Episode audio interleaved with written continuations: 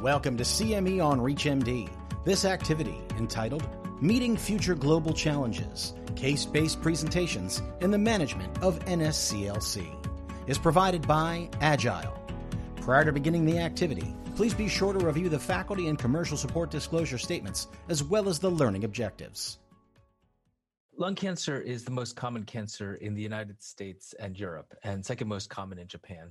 While there are numerous oncogenic drivers in non-small cell lung cancer, or NSCLC, for the 3 to 4% of patients who harbor a MET exon 14 skipping mutation, the prognosis is grave. And for patients with EGFR-mutated NSCLC, MET pathway dysregulation may play a role in the emergence of resistance to EGFR-TKI therapy.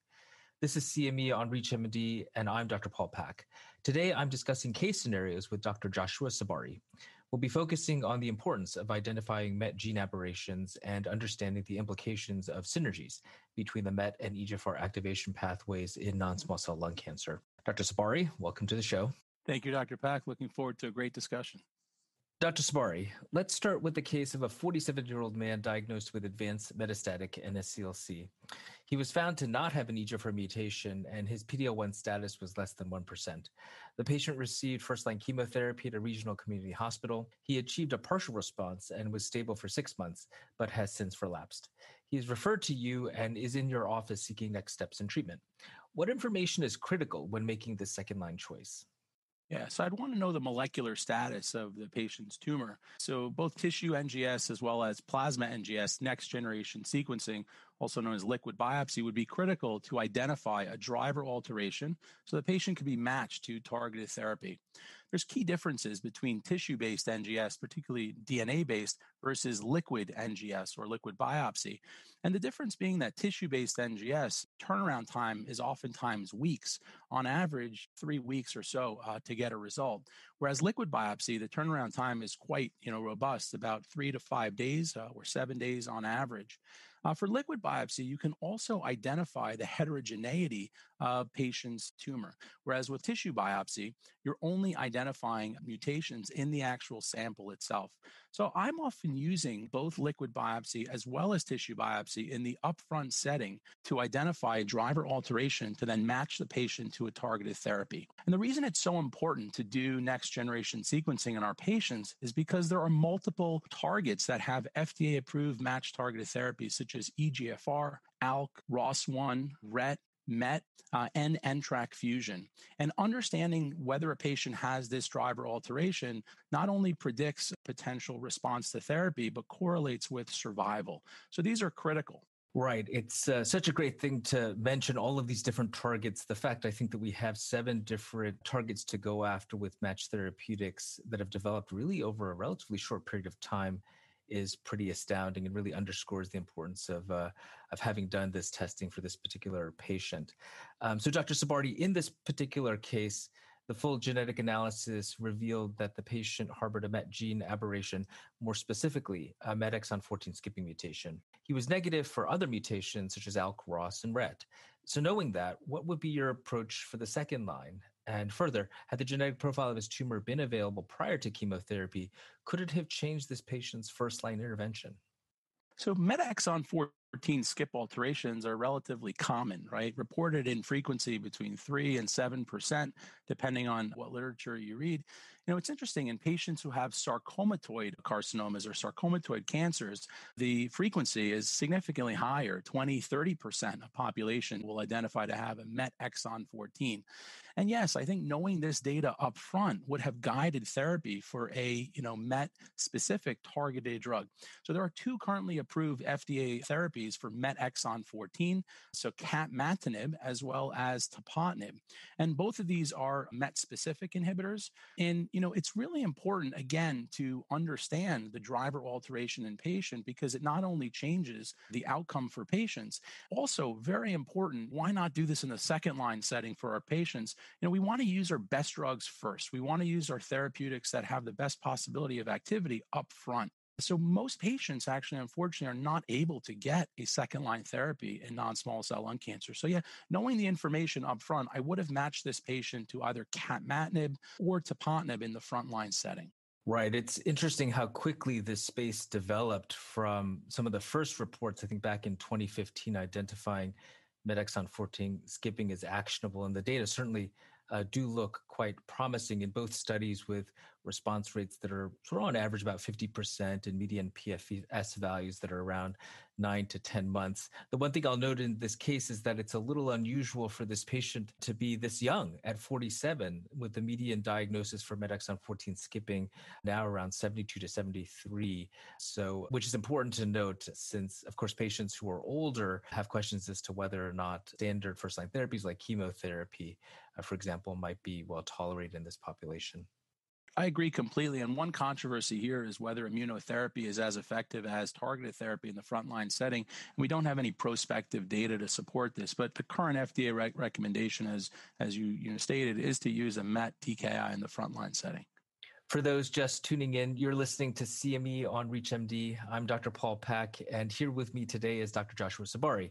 We're discussing the importance of identifying MET gene aberrations and understanding the patient management implications of the relationship between the MET and EGFR activation pathways in a subset of patients with non-small cell lung cancer. So let's switch gears a bit. 54-year-old woman is diagnosed with advanced metastatic NSCLC.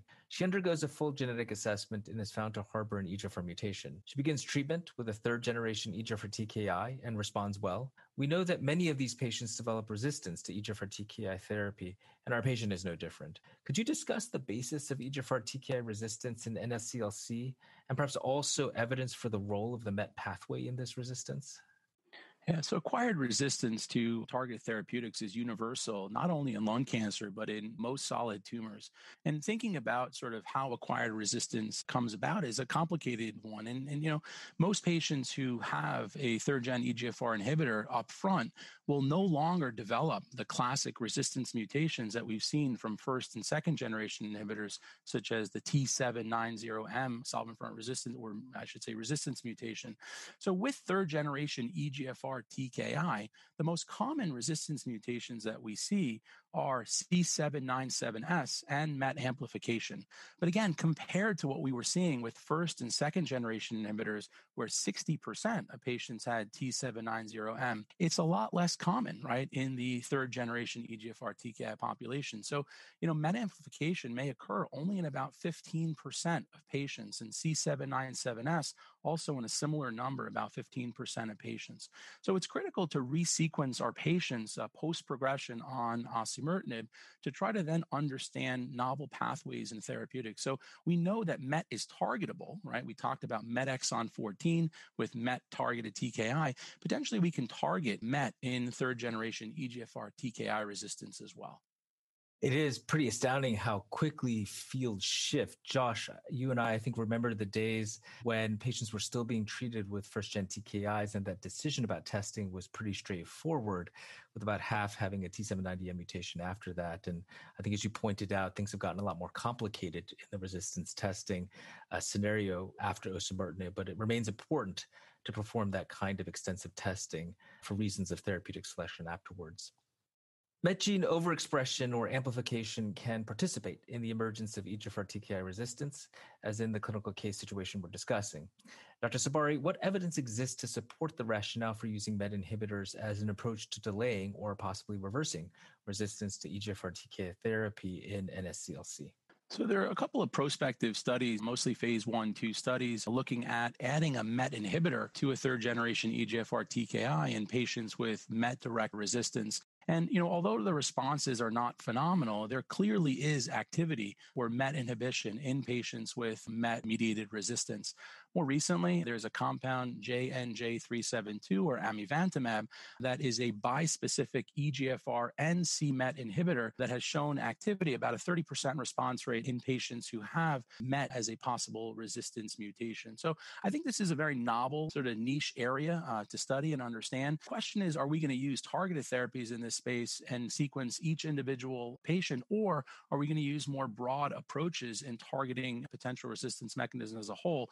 I think it's too early to tell, but again, understanding whether a patient has MET-mediated resistance is critical in offering the patients further lines of therapy.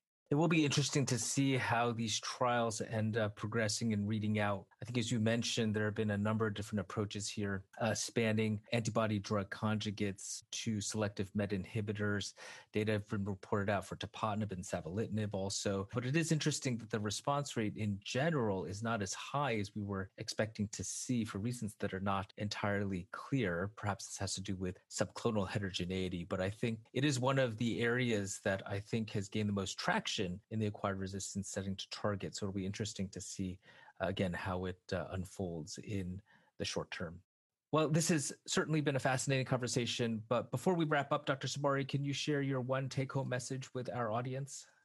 Sure. I think at the end of the day, sequencing patients up front is critical in order to identify a driver alteration so patients can be matched to the best possible therapy. I think another sort of take-home message here is that MET is actionable. MET exon 14, MET amplification, as well as MET-mediated resistance clearly has potential activity and should be further studied. I agree. I think the key here is testing, and it is broadly testing for the different things, I think, Josh, that you had mentioned, as well as the different scenarios that have been mentioned in terms of resistance to EGFR-TKI therapy, as well as frontline diagnosis. At the end of the day, I've said this before, but a rising tide lifts all ships. And so doing testing basically for all of these different targets is going to be quite important, with the hope of finding one of them, at least for the patient that's sitting in your office. Unfortunately, that's all the time we have today. So I want to thank our audience for listening in. And thank you, Dr. Joshua Sabari, for joining me and for sharing all of your valuable insights. It was great speaking with you today. Thank you, Dr. Paik. It was a pleasure talking to you as well. You have been listening to CME on ReachMD. This activity is provided by Agile. To receive your free CME credit or to download this activity, go to reachmd.com/CME. Thank you for listening.